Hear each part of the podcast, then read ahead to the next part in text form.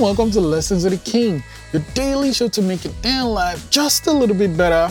Today's lesson, lesson 1126, remove the unnecessary. It shouldn't be there. And this is something, so I'm, I'm part of this screenwriting group.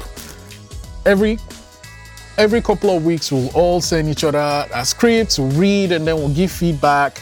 And sometimes, yeah, to me, if I'm reading a script, I'm like, if I take this section out of the script, is it like is the story still gonna make change, uh, make sense?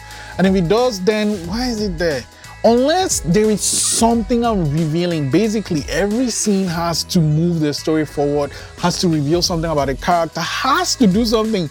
If that is just a filler, just a fluff, why is it there? Mm, same thing with writing letters, same thing with just gisting if it's unnecessary, take it out. If it's not useful, take it out. Prompt 1126. What was the last unnecessary thing I removed? Two paragraphs from a letter I wrote. Uh, lesson 1126. Remove the unnecessary. I'll see you tomorrow.